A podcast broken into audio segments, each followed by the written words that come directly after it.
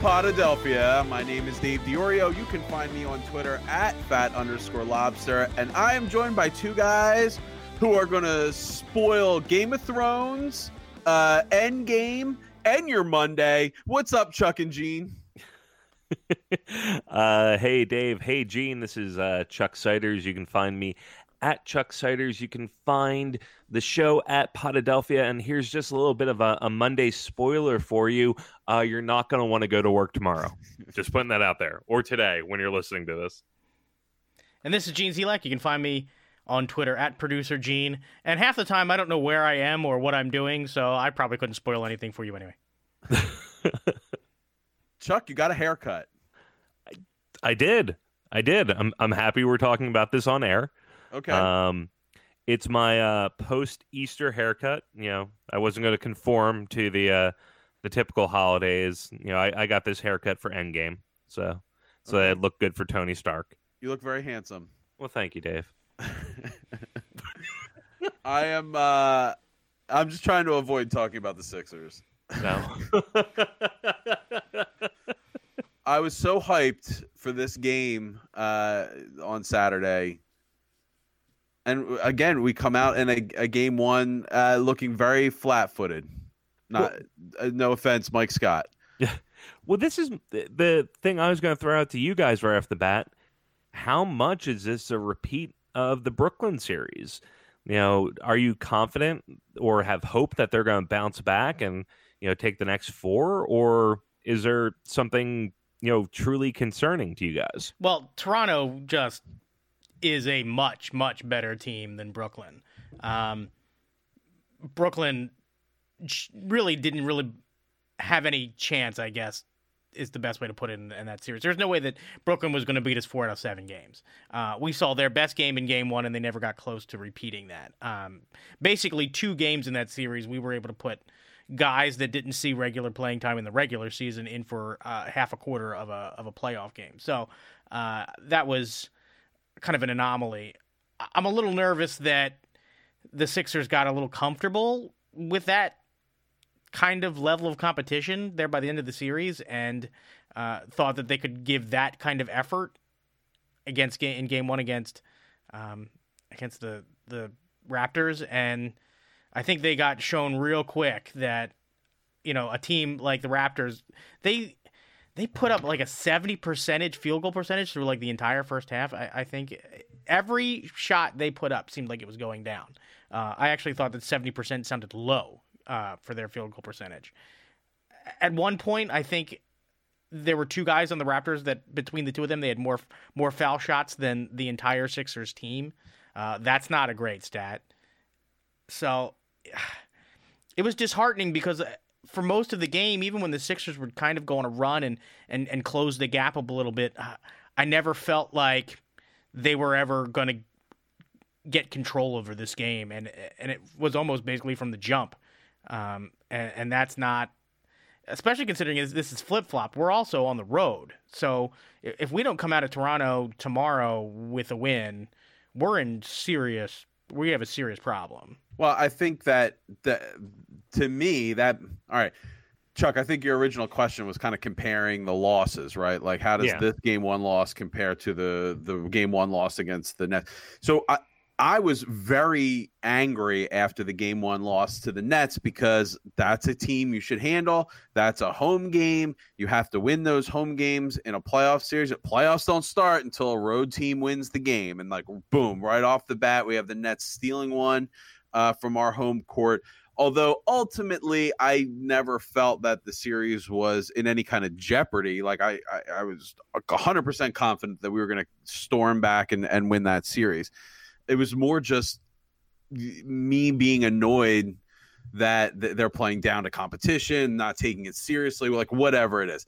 This loss is disheartening to me in a much different way. Like I look, if they lose tomorrow night, if they lose, or I mean tonight, whenever you're listening to this Monday night, and they go down 0-2, I mean, Gene, you said that they're in deep trouble. I mean, I, I don't, I don't necessarily feel that way because then if we just hold serve at home, um, you know, we're ma- we're making it a best of three series again, and I, I mean, it's not all going to go that that way that it went in game one. I mean, Siakam's not going to shoot uh, 12 for 15. Uh, and I mean, Leonard 16 for 20 probably Leonard may do that, that again. he may he may do that. That that may be his like that's just him. Like you're you're you to a certain degree like you have to just expect that he's going to put up those sorts of numbers. It's a matter of controlling what these other players can do.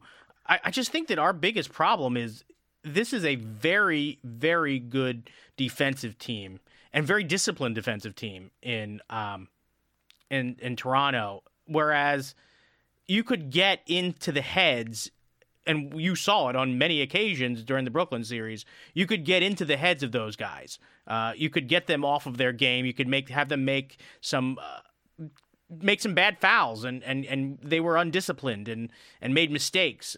Uh, Toronto is a, a, much more professional team. I don't see them making those sort of mental errors that Brooklyn was making.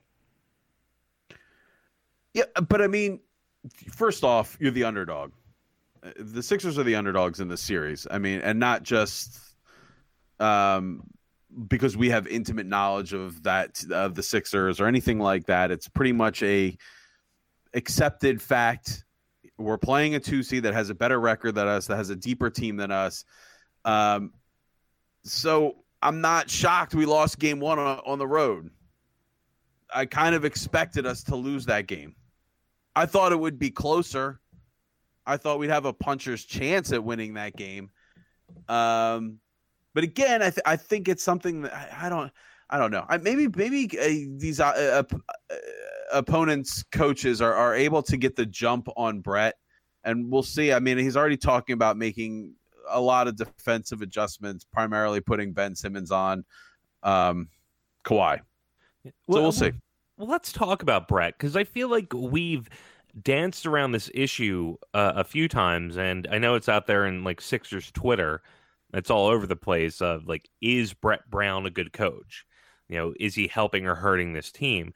And I, I, I'm not certain I got a definitive answer from you guys. Like, is this you know coming out to start another series, fall flat on our face, and you know the matchups and their coaching are are the Sixers outclassed? Is is Brett a liability to this team? I don't know. Liability may be a strong word. I, I'm just not sure that he's he's going to steal a game from the opposition or um, be totally prepared for everything without having I don't know a game under his belt or something like that. I, I mean, I, am not I'm not 100 percent sure. I, I, still keep taking this wait and see approach uh, with him and and kind of the team overall. Like I I want to I want to wait until the season's over before I pass judgment on it one way or the other. I mean, right now I'm leaning towards could they be better with a different coach? Maybe, yeah, maybe. Maybe they could be better if they had a different coach. But I mean, uh, again, are we going to go through that thing where, all right, we're going to bring now, let's see if we bring everybody back. We give them a full off season. We let them put together a game plan and that they're able to gel. Everybody understands Brett's system, what he wants to do, how many dribble handoffs he wants to do in a game. Um, are we going to go down that route again? Now it's like we give them another year. So it all depends on how much patience everyone has, and it's like how much patience is left with this fan base. And and Brett has been around so many different iterations of this team. You know, he was the coach of the process. You know, he was getting the team to win more than they should or more than we wanted them to. And the fact that he's still around now is remarkable. Which also means he's the coach of a team that no one cares about how they perform. Yeah. For a long, long time. I um yeah. my my take on Brett Brown and honestly there were some things in the Brooklyn series that kind of started to imp- impress me. It seemed like very seriously the way they kind of started out still somewhat sluggish in game 2 of that series and that he kind of lit a fire under them. Uh, it it seemed like to me the first time that you could say that he put his stamp on uh, on this team, at least in this iteration. For for a lot of this uh, new fa- you know the the the rebuilt Sixers, the uh, the the the post uh, Tobias trade Sixers.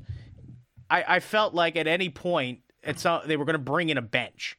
Um, I really didn't think that that trade was the finished product, and they really never made me comfortable with with the depth of this team. And right now you can see because what ended up happening is that you don't have a fully healthy Joel Embiid who can give you 40 minutes. Um, and well, whose whose fault is that? I mean, that's this. Here's the thing: the Nets series is not Exhibit A. You know, when when when Brett when we're saying Brett, you know, what's your what's your resume here? Like, what? Why should you continue to be the coach? Don't hand me the Net series. Don't hand me the Heat series. Right. You had you had an overwhelming uh, talent gap in those series. So yeah, you should have won those those series. When, but you know, right now, what are we looking at? Um, you get outmaneuvered uh, defensively. You get outmaneuvered offensively at times. Um, the team's not ready to play. We still see sloppy turnovers all over the place in wins and losses. Yeah. Particularly in crunch time down the stretch. There's all kinds of mental mistakes happening. Uh, Embiid is not ready to play in the playoffs. He's no. not healthy enough. No. And you want to talk about load management or whatever. I mean, we should have been talking load management in October and November. Right. And December, January, February. We should have been managing those loads back then. You know, now we're talking about can we sneak a game for him to be off in the playoffs? Right. Which like we, that's not the time, man. yeah, I'd much and, rather take the sixth seed, the seventh seed, and have a healthy uh, Joel the whole time. But you can have both. I mean, you could have the three seed and a healthy Joel Embiid. I mean, why is he playing in the, the All Star? It all seems like this all happened from the All Star game on, and he, and he, played every goddamn game leading up to that All Star game, including that All Star game. And eh, after that, it's been a mess. So, like, what? Because what? then in the second half of the se- uh, of the season, or, or the, the, the final quarter of the season, however it breaks down because the All Star game, the NBA, it's, it's so late. Um, he took like 14 games off. So would time have even it was time the problem?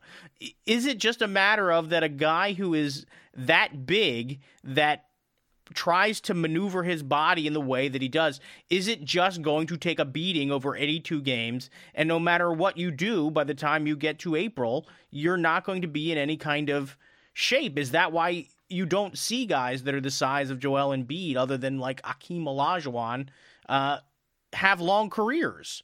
Well, it's twenty. It's twenty nineteen. Are we going to see Joel Embiid playing basketball in twenty twenty four? I don't know if you may see him still playing basketball, but do you? The, maybe the better question is: Do you see is he still the dominant player that he can be when he's at his peak? You know, or is he a guy that can only really give you twenty four minutes, productive minutes a night? You know, right? Yeah. Oh, Boban looks terrible, by the way. Boban is is is a, a guy that can give you a couple of uh, offensive possessions in spurts. He's not a playoff player you can lean on, and you can see how he just gets abused when on the defensive end. He, he's he's constantly out of position. He's constantly trying to make up ground, and uh, when he gets flustered, he he doesn't hit his shots. Yeah, and I honestly thought he was brought in just to be Eastern European comic relief. You know, and we would be in such better shape if that were true. well, he's he's lived up to that part of the oh, bargain. yeah, in spades. You know, and the bench, the bench in game one uh, looked atrocious outside of uh, Ennis. Right.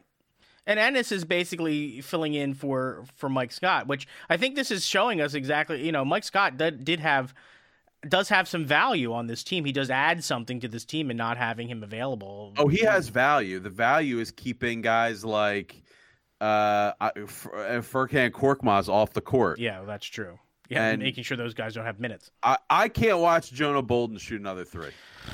I can't watch I Jonah Bolden There's like this anything. one game where he had like five threes in my mind, and I keep going back to that. Like in my brain, keeps saying, "Oh no, he he he's a good three point shooter." but, he, but he's never come close to that kind of output. He's never come close to that kind of output again. His threes look terrible.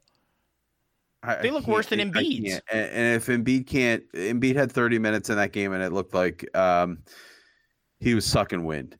Well, and the, that's the thing is, I can't tell what what it is with him because there were moments in the Brooklyn series where he was that dominant player, and how does it? How does two days later or a week later he go to to gassed? Uh, you know, I, I don't understand. Is it is it that he's playing through more pain or less pain? Is that what's what's causing him know. to be sluggish? I don't know. Five for eighteen though is not going to get it done. No, it, he was almost invisible for big stretches of that game, which should never be the case for him.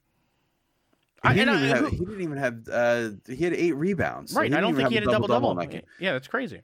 uh, the, so, big, the bigger problem, maybe, and this is the same thing that you saw in stretches during the during the regular season and during the the Brooklyn series. You you can't afford for three of your, you know, if if if Joel and Ben are both having average nights or below average nights, you can't then have JJ Redick and Tobias and uh, Jimmy Butler all basically disappear as well. I thought Ben had a good night. Ben did have a good night. He of, of I think of the starting five, I think Ben had the best night. Yeah, I think he had a I think he had a double double. I think he had a double double with rebounds. I don't think that he had ten assists, but I think he had like eight. You know who did not have a good night? Uh, Jimmy uh Jimmy Butler did not have a good night. Jimmy Butler had a terrible night. Tobias Harris had a terrible night. JJ Redick had a good. Were, those guys JJ Redick had a good third 23. quarter. J- they were J- minus twenty three on the court. Yeah, that's not great. Yeah, Redick had a good third quarter, but he had a, he had a terrible first half, and uh, he should. I mean, like if you get points for knuckle sandwiches, he absorbed a, a whole crap load of those. Real quick, guys, is plus minus still considered a good stat in basketball? Because they they took it from hockey, and shortly after basketball took it from hockey, hockey started Got dismissing it. it. like going like, oh, plus and minus is a bullshit stat. You know, we're we're much more concerned about someone's Corsi or Fenwick, which are still kind of based on plus and minus, but but they're more advanced. Is that still a good metric in basketball? It's I mean, it's not something that gets talked about a lot. I mean, I just threw it out there because it was such a such a huge number. I mean, minus twenty three is. I think if you're close to even, you know, like if you're close to zero, that's it's it's kind of uh, nominal. But when when you're twenty minus twenty three, like that is definitely showing that the other team when you were on the court was having a much better offensive time than you were. So yeah, I mean, and, the only the only starter that was in the positive for that game was Joel Embiid, yeah. which is what you're going to see most nights. And, and for basketball, it makes more sense uh, to actually count the scoring. Whereas, like in hockey, uh, now they're doing things more shot based metrics. So going like, hey, if you're getting shots on net, that might be more significant than the goals you score because okay. you can control the, the shots more. Well, for basketball, there's no goaltender, so right. so maybe the plus and minus is you know a little more legitimate there. I think that stats are always trying to seek a way to tell the story that usually you can tell with your eyes. And I think if you watch that game last night, um, and I watched it at like the between the hours of midnight and two a.m. Uh, or or two, or two thirty a.m.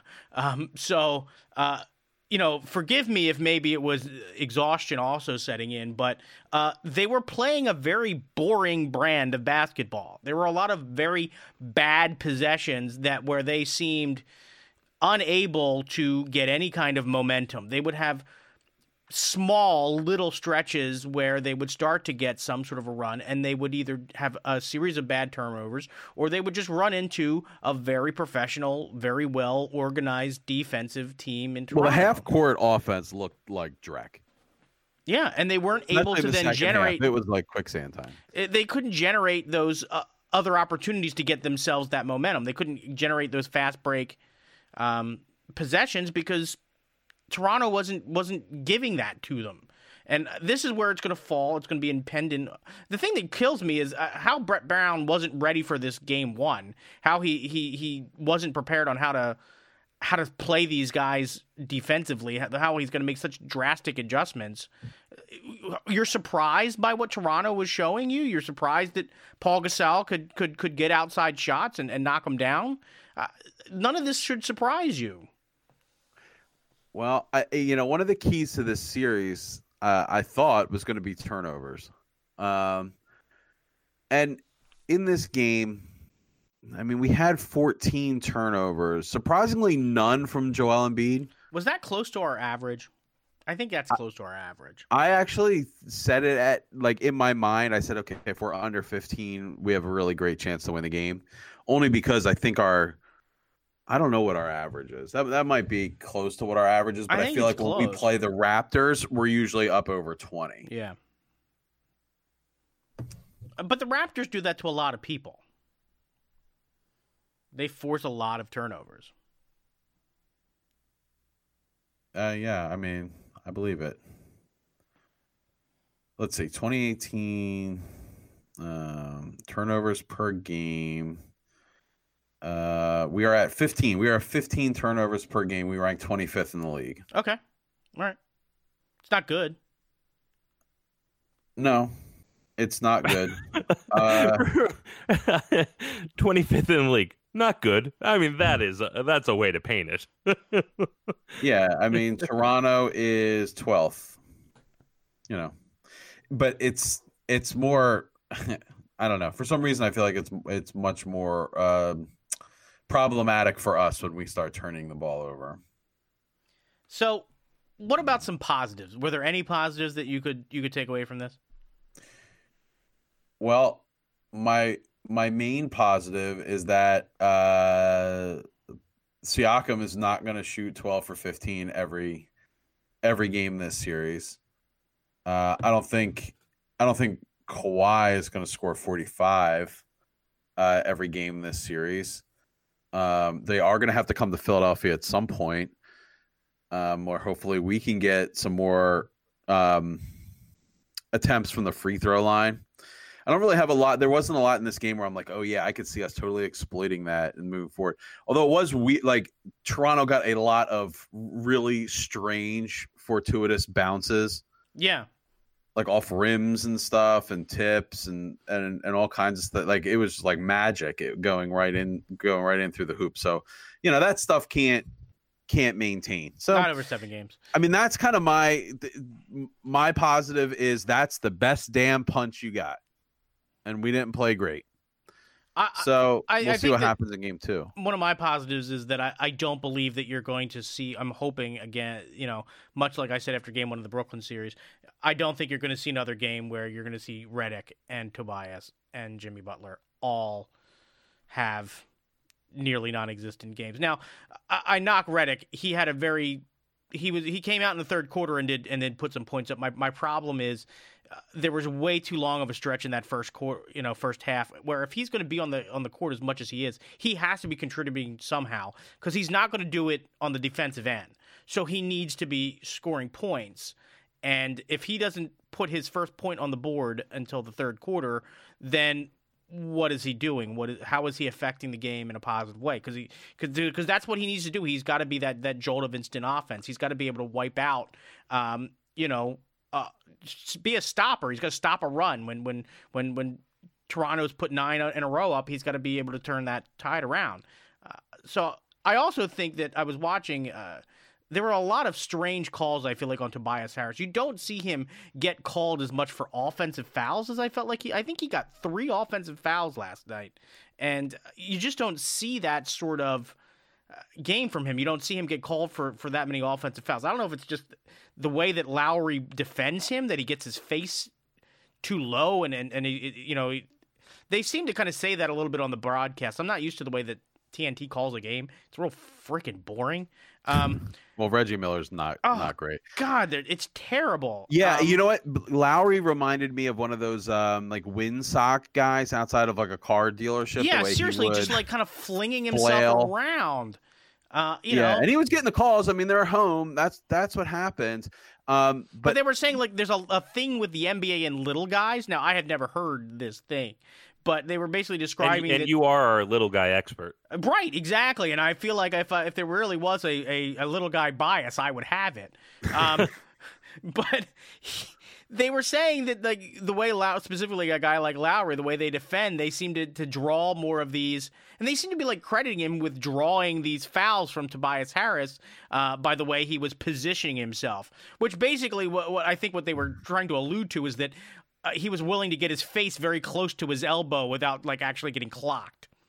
Yeah, it was kind of weird commentary to be like, yeah, that really wasn't a foul, but hey, you got to hand it. A, you got to you got to give credit to Lowry there for getting the the non-existent penalty called on him. And I feel like there was at least t- two different conversations where that happened. I was like, yeah, no, that's bullshit. Like that's not a foul. Like you can't you can't credit a guy for for draw. It, uh, it's terrible. Here's another, another. All right, so I know while we're trying to find silver linings here, so here's another positive.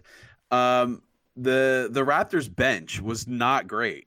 No, no, and I remember kind of, uh, so I think somewhere in the third quarter they kind of alluded to the fact that really they were getting all of their points from basically two guys. Yeah, eh, they had uh, they had ten bench points, and Ennis alone for the Sixers had eleven. So um, that's good. And here's another one. I think we can get specifically Lowry um, in serious foul trouble. I mean, he had five him I, and Ibaka had five in that game. I think we just have to to try to find ways to draw draw contact. You know, yeah, earlier. I, I, I think we got to get uber aggressive. Uh, is that two. the is that the uh, uh, Joel and uh, Mike? Uh, uh, Lord help me, the Mike Scott. Mike Scott. I was gonna say Mike Smith. I'm like, no. he was never that... in the, he was never on the office. There was no Mike Smith. That... Exactly. but there was a Ryan Howard. Um, you know, is that their signal? Or are they getting called into this? Yeah, that seems like. Uh... Well, Mike Scott's got plantar fasciitis, so I'm not sure he's going to be. Uh... I I don't know if he's going to play the rest of the season. Wow. He was in a boot on the uh, on the sideline in game one. Uh, I know it's extremely painful. Um, you know, I don't know the treatment for it is, I guess, very. Pain- I, we should get we should get Dr. Keith on the show because uh, he has told me that an injection in the bottom of your foot is the most painful place to get an injection. Yeah, well, it doesn't sound really? pleasant. What about those people um, that get tattoos on the bottom of their feet? Those people are real stupid. That's a thing. tattoos on the bottom of the feet. I have no idea. I imagine that there are some people that would do such a dumb thing. Real quick, you invented someone and then called them stupid. like you know, all those people get the tattoos. I mean, I'm sure there are people that get tattoos on the bottom of their feet. Would, would you get the uh, the Toy Story Andy written on the bottom of your foot? In, I feel like uh, that's a way to go. Yeah. or like the bottom of like the bot like the Converse pattern if you're a real Chuck Taylor fan. Interesting. See, all I could think of was a freaking Paul Simon diamond on the soles of her shoes like thing, but the Andy's better. Converse is good, but Andy Andy's quite good. Um, or like a smushed roach or something like that. Yeah. Like yeah. Well, well, yeah. That's the that's the classy way to go. yeah. and you Although, know, me. assuming if you have tattoos on the soles of your feet, uh, you are a classy individual, and you're showing them off frequently. Like I, it's I not think, something you're accidentally going to see at dinner. I think it's probably one of only for people that really like to frequent like. Uh, what are those? What are those places where you go and get your toenails done? I was going to call them pedophilia shops, but that's that's something oh completely God. different. Like a nail salon? Yes, like a nail yeah, salon. when you get a pedicure. Right. When you get a pedicure, not. wow, that. Okay. It took us a while to go off the rails, but man, we went hard. Oh, we were so we almost got through this whole uh, Sixers section without getting like totally freaking bonkers. um, okay, so game two, uh, our our Sixers playoff motto. We'll see. We'll see. We'll see. Game that really tonight. should be a team hashtag and just like a guy in a Sixers jersey shrugging. I really don't like seeing Drake happy on the sidelines. God, either. there was nothing more annoying than seeing seeing Drake ecstatic. That guy, Ugh. that guy is the least the least cool cool guy in the history of. And like, Meek Canadians. wasn't allowed to go. Yeah. We couldn't even had the uh the face off. Is that a parole issue? Yes. Yeah, that's what I figured. I mean, I, that, that, that wasn't being sarcastic. He was not allowed out of the country to go see the Sixers yeah. play. Which is, the Canadians don't want him in their place. Yeah, but they like Drake and his unhealthy interest in underage girls. So I think they we, need to. We, we need to that. send AI. I think we need to send AI. He, uh I don't think they like him up there very much. So, what do they have casinos in Toronto? Oh yeah, they oh, do. Yeah, they do. We've gambled in them. We've been there. Um, all right, let's move on to the uh, let's move on to the Phillies. Yeah, let's talk about the Phillies next. Um, because I want to talk I want to talk about the unwritten rules of baseball. Can can someone break down the Rhys Hoskins situation that went down this week? Oh, I'm watching it right now. I have the video up. Uh, so what was it? Rom went high on him twice, and Rahm pre- Emanuel. uh, that is how you pronounce his last name, right? I think so. CD okay. Rom. CD Rom. uh, again, with our cutting edge references here, went uh, high towards the head, towards uh, Rhys twice in the previous game, right? So I think that was up m- and towards the head, right. up and towards the head. Was that was that Mon- was that Monday's game, and then Tuesday was when there was a. I'm trying to. We, we're four. We today was game four of the Marlins series. So. So it was Tuesday's game and then Wednesday's game. Okay, where closer of the series. Yeah, where Hoskins had the home run trot, longest since 2015 at 34.23 seconds. All right. So anyway, so this Joker, who I'm not even sure is like a, a like a gonna stick with the majors kind of relief pitcher, uh, he's throwing he's throwing at Rhys Hoskins. It was kind of in question during the game whether he was or he wasn't, but I guess we had accidentally hit a couple of players on the hands uh, coming inside earlier in the game, so they decide uh, up eight nothing to take their shots at Rhys. Uh, Rhys has been the victim of this. Um, a lot this season. Is it because yeah. he's the the cleanup hitter, or is it because uh, Bryce Harper is better at getting out of the way? Or is um, Rhys like know. secretly mouthy? Like I was trying to think, like, did he do something to show up a pitcher, or you know, th- outside of this trot? But we all know, know that, that that Bryce Harper likes to show up a pitcher now and again.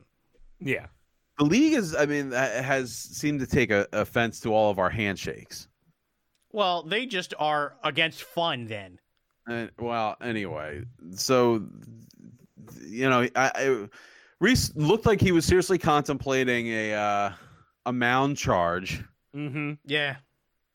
Um, but so wait, so did he did he get hit? He did get hit, right?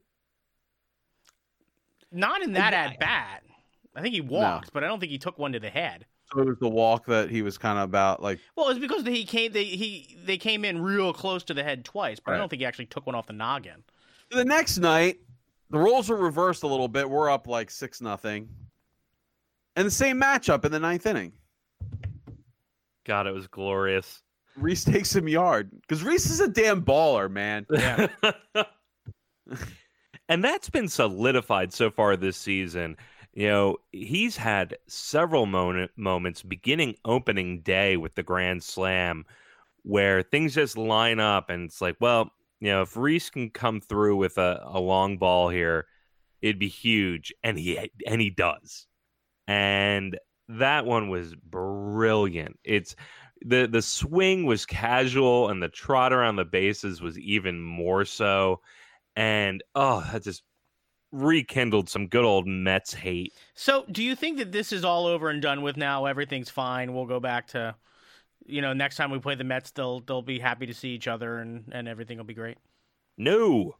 Yeah, I mean, I I, I hope not. I hope we can't be adults about this. because I... look, the, the more the more life that's into a Phillies Mets rivalry, the the better it is for everybody. Yeah, it's better for New Yorkers. It's better for us. It's it's better for America, honestly. I mean, nothing made that like seven back with 17 to go come back. You know, if that was against the uh, the Marlins, it wouldn't mean nearly as much as it as it was that we did it against the Mets. Even against the Braves. And there's a lot of hatred towards the Braves, but coming back against the Mets was just so wonderful. I remember Conan O'Brien was doing sketches of like Mr. Met finding the Philly fanatic in bed with Mrs. Met after that like come back. It, it's just we're so close in proximity, so close in attitude. The bi- real big brother, little brother sort of relationship from Philly to New York. That oh, I love a, a good rivalry with the Mets.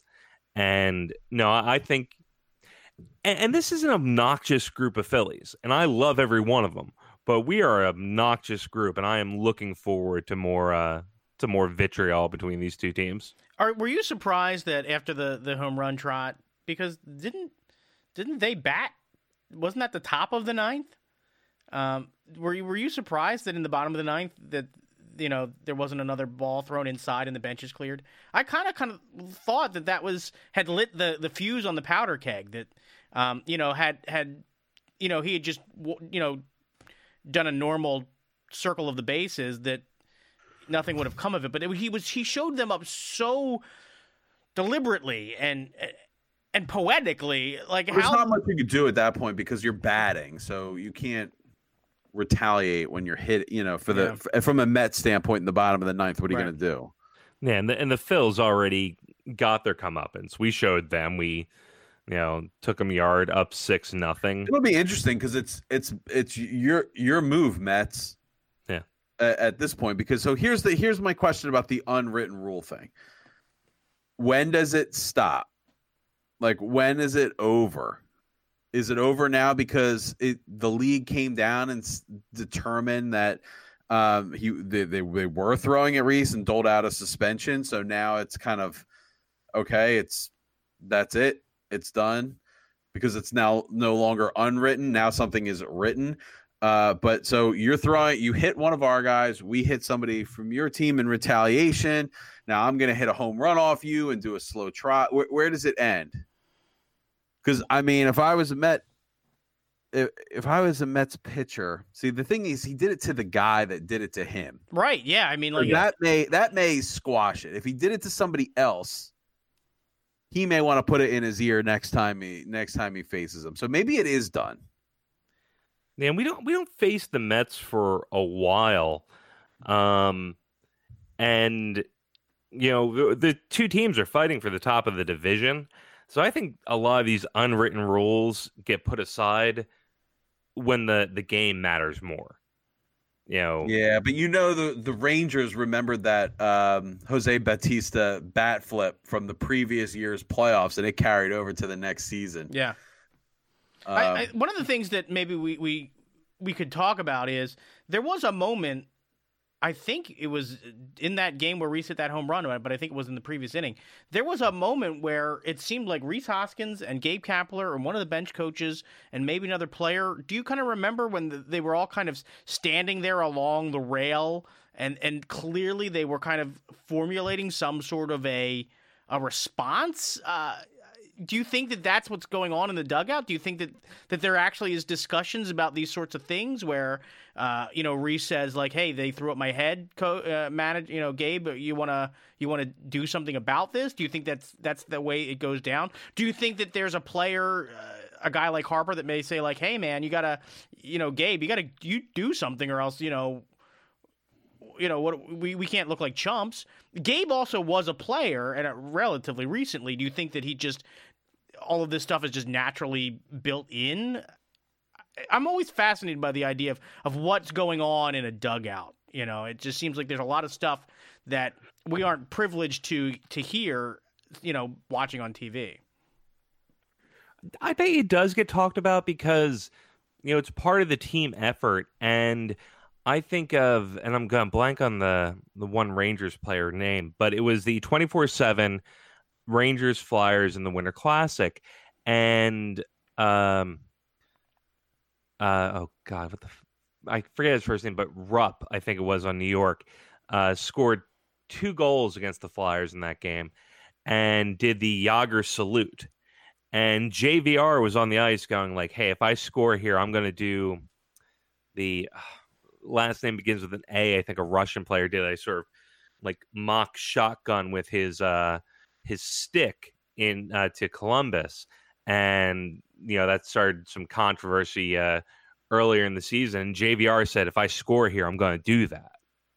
You know, so I imagine they're planning out like, "Hey, this is how we can tweak them. You know, this is how we can get them back." We've seen that too in the uh, in the NFL. We've seen T.O. Oh, yeah. oh, yeah. against the Ravens, and then he does the Ray Lewis dance or he stands on stars and stuff. Uh, I just think like the Phillies are in no pit. Like the, the, Phillies need to win fucking baseball games. Yeah. I mean, I, look, I get like protecting your rep and all that, um, but they need to win baseball games because they're not a shoe in for the playoffs by any means. And this is all basically a, a huge distraction. Like if it galvanizes the team, that's one thing. But you know, I mean, we've seen that happen with the Sixers a couple of times this year. But I don't know that that translates into baseball. Like now, I really want to get a hit. Like I, I, I that just really doesn't happen. So I, I would like all of our players to stay eligible to play all of the games, and um, just do the talking on the field. I mean, that was the thing with Rhys. You know, he could have went out there and bashed that dork's brains in. Uh, but instead, he saved it for the next night and took him took him deep, and that's that's how you have that's how you get the last word, and you can't get suspended for hitting a home run. So, what did you think about? Uh, and I, I, this may be going back to last week, but uh, Jake Arrieta coming out after Harper got uh, got tossed uh, and saying, "Hey, I need him to keep his head on head on straight because I need him behind me in right field, and I really need him at the plate uh, getting hits." Uh, I don't need him mouthing off to an umpire. Umpires, he, I think Jake Arrieta, the quote was, "Umpires make bad calls every night." Um, you know, I can't I can't go and argue every night balls and strikes and get myself thrown out of a game. So what do you think about another player and Jake Arrieta? This is not the first time where he's called out a teammate. Yeah. Uh, what do you think about another player coming out and saying that sort of thing, especially to your your your golden goose, your your 140 million dollar man? I, I I'll answer that. I think Jake Arrieta needs to know his role where he is on this team. He is not he's not a leader on this team. Like yeah. he's not he's not going to be here when we're winning World Series games.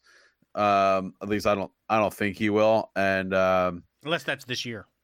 Yeah, and he's not he's not someone I, I, look at as a leader on this team. So know your role. So if you got something to say about that, I would say it when you're there's no microphone in front of your face.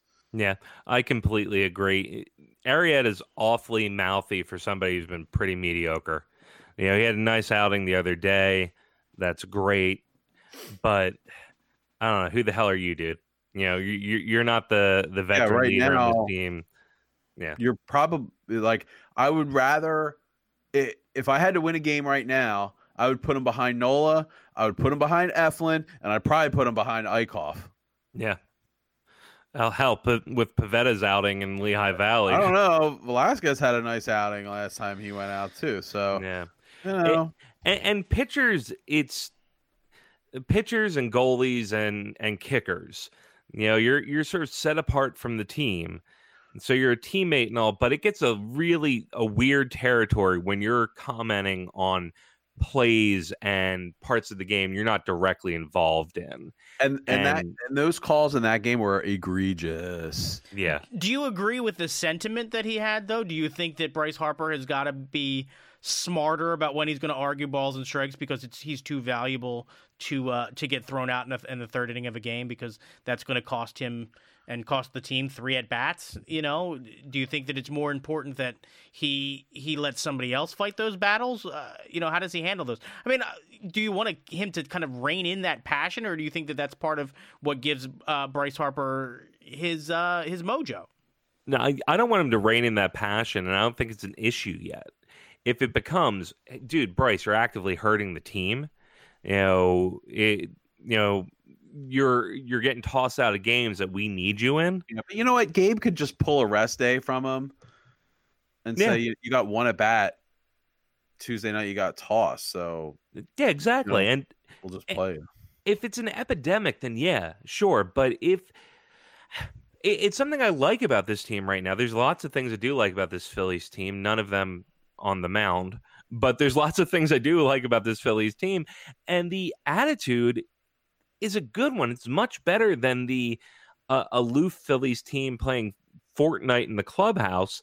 The the the spunk, the being kind of dicks about it, you know, really being involved and and and fighting out there, and you know, arguing balls and strikes and being aggressive. I like it. I want them involved in this game, and Harper there there's a reason we handed him the biggest contract in baseball history for two weeks. Um, you know, there's a reason that so many teams wanted him, and this is part of it. So I I wouldn't complain about it until it's a problem. All right. What else we got on the Phils? Any any anything else we want to bring up? Thank God for the Marlins. I know, you know, cures what ails you. Yeah, man. It, it's you know we are at the top of the division. Um, by through no fault to, of our own. Is it by half game today or, or, a full game now? A game and a half. Okay, all right, I'll take it. Yeah. So I mean, what's coming up this week? Who we got? Who we got this week? The Tigers come in tomorrow, I believe. Uh, for uh you... They come in tomorrow when people are listening to this on uh, Tigers Tuesday. and Nats. Yeah. Tigers Nats, and Nats again, and then off to St. Louis. Baseball okay. heaven. Ugh. I knew that was coming out of you, Gene. Yeah, that really that baseball heaven thing really still tweets you the wrong it way. It really does. Because I've been there, and really, it's not that special. Um, no, uh, the only other thing I want to say, say about uh, the Phillies, really two things, real quick. Gabe Kapler, you, how do you not get thrown out of that game when Bryce Harper gets thrown out? He like, tried. Uh, I don't. Whatever the magic word is to say to an umpire, man, you got to know what it is because you've got to go. You have you've got to out yourself. You got to have it be like so. The umpire's like, I didn't throw him out. I don't know where he went. Um, like you have got to get thrown out of that game. Like just that's got to happen. If Charlie Manuel could do it, you can do it too. Uh, I want to do that one. One we should do that one one episode where we secret ballot, like kind of write down like what do you think you could say, like the one sentence you could say to an umpire that would get you tossed out of the game, and then we'll all trade it and, and read each other's responses. okay, all right. this sounds like, that sounds really fun, actually. I called jeans. I don't want yours, Dave. Uh, the other thing is, uh, how important is Jean Segura to this offense? Just is, is, he like? Well, he's got a good head on his shoulders. Thank God. He's thank God. He, I don't know what kind of padding he's wearing in those helmets, but good lord. Yeah, that's a scary moment. I thought he got hit in the face when I first saw it. Yeah, it was terrifying. Because I saw it kind of out of the corner of my eye, and I was like in the kitchen, and uh, you know the whole family's in there just like milling about. And I saw it out of the corner of my eye. I was like, "Oh shit!" yeah, I thought that was a cheekbone one, and and it had that yeah. horrible sound too when they would would play it back. It's just like that that crack when you when you when it makes yeah. contact with a helmet. It's oh, just not so he yeah, went into the concussion. Sound very similar to Bone. And we had just gotten him back, and and the whole thing was very uh, nausea inducing because you know we're all the way down to some guy you've never heard of uh, who who used to to play uh, pretend he was a Philly in his backyard. Isn't that a spunky uh, commentary? But I don't necessarily want him as my shortstop. Um, good old Phil. Uh, so yeah, Jean Segura just needs to not get hurt. What? Like you've Phil Gosselin, he had a whole story. And he was oh, talking. Oh, oh. He was talking about how he when he was he was up in the bottom of the ninth or something. He's like, well, I used to do this all the time in the backyard when I was playing for the Phillies, and it just didn't count. Which was like yuck, yuck, yuck. What a cute little adorable story. but local kid makes good. Philadelphia's take is like, wow, wow, wow, wow, wow. Go back to the minors. I don't know. Define makes good. local kid gets a hit. yeah. Makes room for All Star. All right, can we talk Is about the... related to John and Kate plus eight? Who knows? That's exactly what my wife said. He was like, "Is this is this the same guy's like, no, that guy's a DJing and, and down. Like, don't worry about." Isn't he like a porn star or something now? No, he's a DJ like in Lansdale. Like he just he goes to like country western bars and wears really weird t-shirts. Jon Gosselin? Yes. I thought he was doing porn. I hope not. I'm not googling that. Because I bet you there's a John and Kate plus eight that's in the sure, porn I'm category. Sure there is. I'm sure there is. Anyway, uh, look, can we talk about the Eagles for a second because they had the draft this week? Sure. Um, was anybody else surprised with their move in the first round? Because I was super surprised by this. Surprised by the position they took, or well, yeah, because so two things really kind of made me go, huh? Um, one, I thought this Jordan Mailata was supposed to be the heir apparent to uh, Jason Peters, and I thought people were saying he's got Hall of Fame potential and all this ability. So why are we burning a pick on the next heir apparent to Jason Peters? I don't know. I guess we just like to line up left tackles. I, I have no idea. Could it be that they just? I I really thought they were going to go interior line. To be honest, I I thought yeah. it was going to be a lineman for sure. But we have uh we have no idea. We have an injury to uh to the guard. We have an injury to the center. Um, you know, it seems to me that we needed some depth at, and I think we just had one of our interior linemen walk. Uh, Wisniewski, right? He uh he did not resign. He he was, yeah, he wanted to be a yeah. I don't know that he wa- like walked so much as we as said we just, where you know we're, like, not interested. Right. Um, so I feel like our interior line depth was was hurting. So that's kind of where I thought they would go. Uh, unless maybe they think they. I mean, Mailata. Maybe they think they can move him inside. Uh, is that is that could that part be part uh, of the process? I mean, maybe. And then here's the other thing: if he is going to be an, if this, what's his name, Dillard? Yeah. If he is going to be an offensive, ta- if he is going to be that left tackle position. And Jason Peters is playing this year. He's not doing anything to help us win a Super Bowl this season. Yeah, no, and that that that was more my my problem is by taking a tackle and and, and Peters comes back. Although uh, we know that Peters did not he didn't play every snap last year. He was not a he was not a go out there. Not and, even close. Not even close. Yeah, I think he was he was he was only out there for like somewhere around sixty. Yeah, but I don't know that this dude's going to play this year. Well, well that was going to be my question. Out in game three, is this kid going to start the whole season? Well, but that's going to be my question. You talk about heir apparent to Jason Peters. Like, I don't know. Is it time that he's just the heir? I'm not talking about moving on from Peters, but how much how much does he have left in the tank? How healthy Peters? is he? Yeah. This got to be the last year. I mean, he, I mean it's got to well, be. I thought he well, was yeah, done now. But I mean, is it even the last year? Like, how much time do you think he's going to, how many games do you think he's going to get this year? Uh, beats me. I mean, he he he stayed relatively healthy last year. He just kept leaving games in the middle of them, and maybe it was load management coming back the next game. I mean, I I I get I, I, don't know. I've seen enough Halapuli, Vati, Vali, Vaitai. Is there any way we could just move Lane Johnson to left tackle finally, or, or are we are we no. more comfortable with just leaving him at right? No, tackle? I would just I would keep him where he's at but anyway, so that's that's that move, and then um, round two, uh, we drafted a running back, right? Was yep. that did we? Was that where we went in round two? We went we went running back, then wide out. Uh, yeah, Miles Sanders out of Penn State, so uh, former uh, teammate of Barkley, right? Yeah, yeah. I guess he was his backup. I guess so. So we got the backup. So uh, to the great running back. Do, do you think what does this do to our running back depth? Who do you think? Obviously, if you're uh, going to put you're going to bring in a second round pick, do you think that there's there's somebody that's that's going to fall off the chart? Do you think that this is saying that Sproles is not coming back? Oh, I don't know. See, so I don't. So I admittedly I don't watch a ton of college football. Um, so I'm not too familiar with this guy's resume. Well, I just know uh, that if you spend I would a still imagine it's going to be Howard and Clement yeah, if you spend a second round pick on a guy, generally speaking, you're gonna want to. He's gonna make the roster. We we felt we had the, we felt the need to keep a guy that was a fourth round pick on the roster when he clearly couldn't cut it. But one thing that I did hear is since he since he was a backup, um, the the silver lining to that is there's not a lot of tread, or there there still is a lot of tread on the tires. Yeah. Um, were, were you surprised that they they spent so much draft capital uh, in the early two rounds on offense. Were you surprised they didn't, in one of those three picks, go for a, a defensive player? This is a defensively deep draft. They kept saying how deep the the defensive line in this draft was, and and and uh, I think safety and, and corner depth.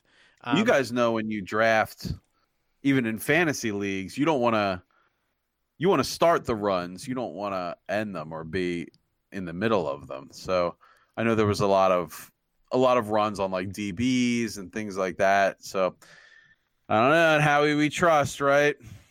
Because admittedly, I, I don't know much about this wide receiver. Uh, there was a, some some chatter about there's a there's a particularly there was a good player that was still, uh, or at least a, a fast player that was still on the board at the time, but a lot of the the knock on him was that there was some concern about his lateral movement. That this was a a guy that was a good straight ahead runner, but maybe couldn't make the cuts, and that the guy we ended up picking had uh, above average hands and uh, and has has good size and is going to be probably like a possession receiver. And I don't know that we have one of those at the moment. I, I wouldn't call Nelson Agholor a traditional uh, possession receiver.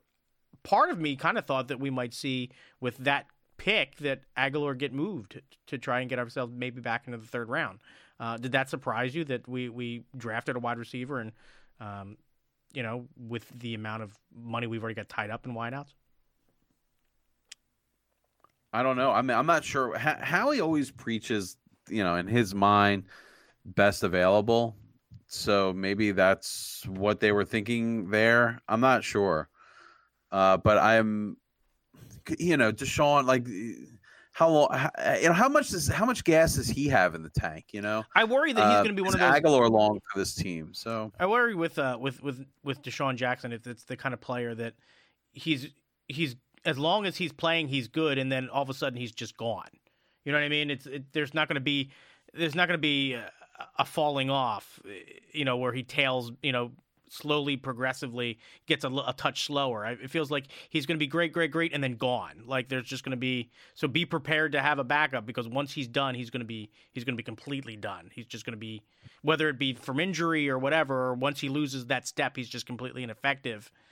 I don't know. That's what I've always worried about. Those kind of guys that are, you know, kind of like a a pure speed guy. He's kept himself in really good shape. He certainly has got some of the best hands for a guy that's so fast. We've kept trying to bring in these guys that are fast to replace him, and none of them catch the ball as consistently as he does. So that's what I'm excited to see.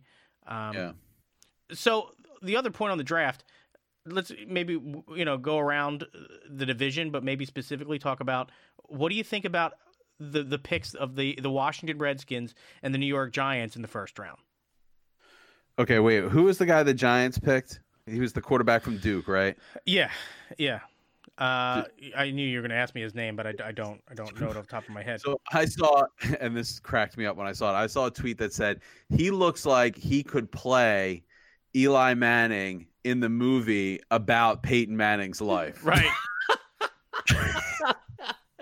I'm sorry. I, I, I, wish I could credit whoever whoever put that tweet out there, but I thought it was it was, it was brilliant. Now they passed over the quarterback that the Redskins wound up uh, drafting, right? The guy from Ohio Ohio State.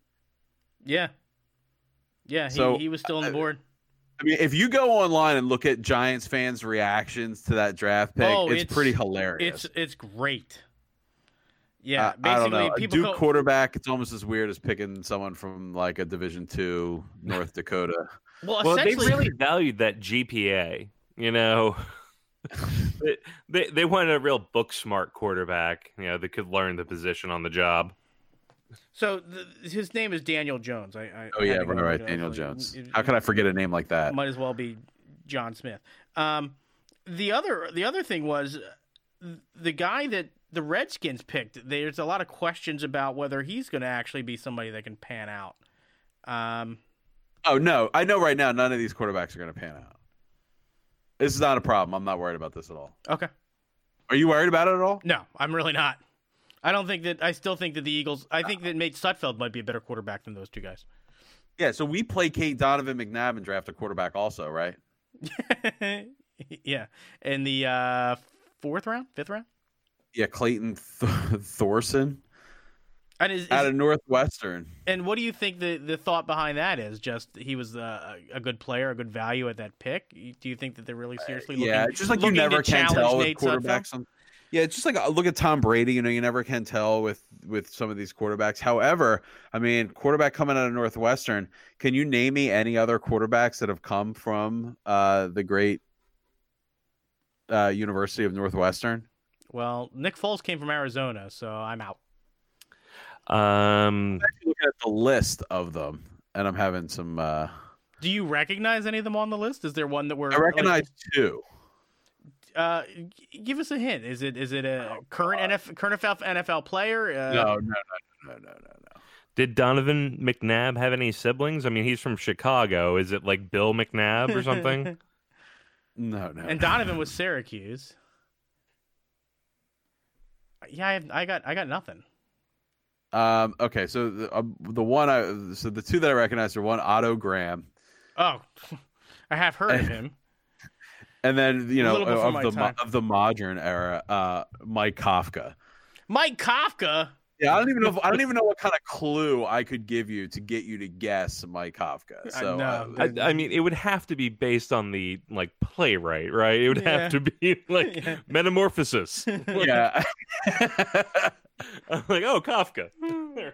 Yeah, if if that's the easiest way to get you to guess his name, then uh, he's in trouble, and so are we. Um, so uh, speaking of trouble, let's go to Chuck's penalty box. I gotta say that's that's one of our better transitions there, Dave. And I'm gonna kick it right back to you, Dave. Who is in your penalty box this evening? Uh, I'm putting Paul Pierce. Okay. Uh, in my penalty box this week. Um, because I've seen a lot of uh, things coming out on Twitter and, and analysis um, on the television about overreacting to game ones uh, or games one. Thank you. A, You're welcome, Chuck. uh, Paul Paul Pierce has declared that the Celtics Bucks series is over. There is no need to play any additional games.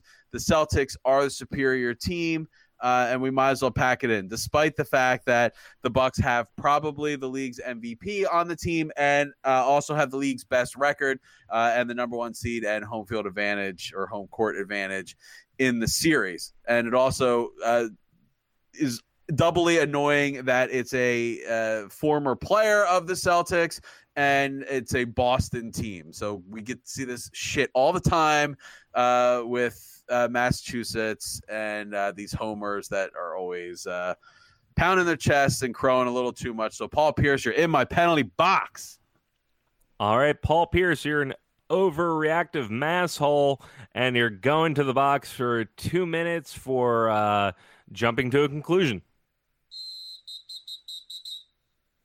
All right, Gene. Gene, who is in your penalty box? So I want to loop back around to uh, the TNT coverage of uh, last night's game, and uh, really, I, what I want to, I guess, maybe what I want to call out is how irritated I am with the fact that the NBA is mandating that I have to listen to national coverage in round two. Uh, frankly, I hate the fact that I've got to listen to national coverage of a game anytime. I would much rather have my local coverage because I am uh, and as unabashedly a homer as, as the next guy. Uh, so I don't want to hear uh, some dude that's being impartial. What ends up happening when you're being that impartial, especially in in this TNT coverage, is it just ends up sounding uh, very boring. Uh, mm. They the other thing that I noticed, particularly in their coverage, which was to a certain point frustrating, was every time there would be any kind of a controversial call, they uh, they would have the referee come over to the table and explain whatever the decision was going to be. Now the mic the referee was not mic'd up, so you couldn't really tell what he was saying. So what was the point in him coming all the way over so that then the color commentary could then just regurgitate what the referee just explained. But of course, every time he would do that, they would have to make a comment about like, "Oh, haha, hope they got our good side. We're getting more TV coverage." Ha ha ha. Yeah, no shit, you idiots. That's part of the plan was that if the referee is going to come over and talk to you, your dumb noggins are going to be on screen. So you don't have to comment every goddamn time that the referee comes over that you're being seen because honestly, I didn't even know it was those two idiots because I had never seen them before and I didn't care.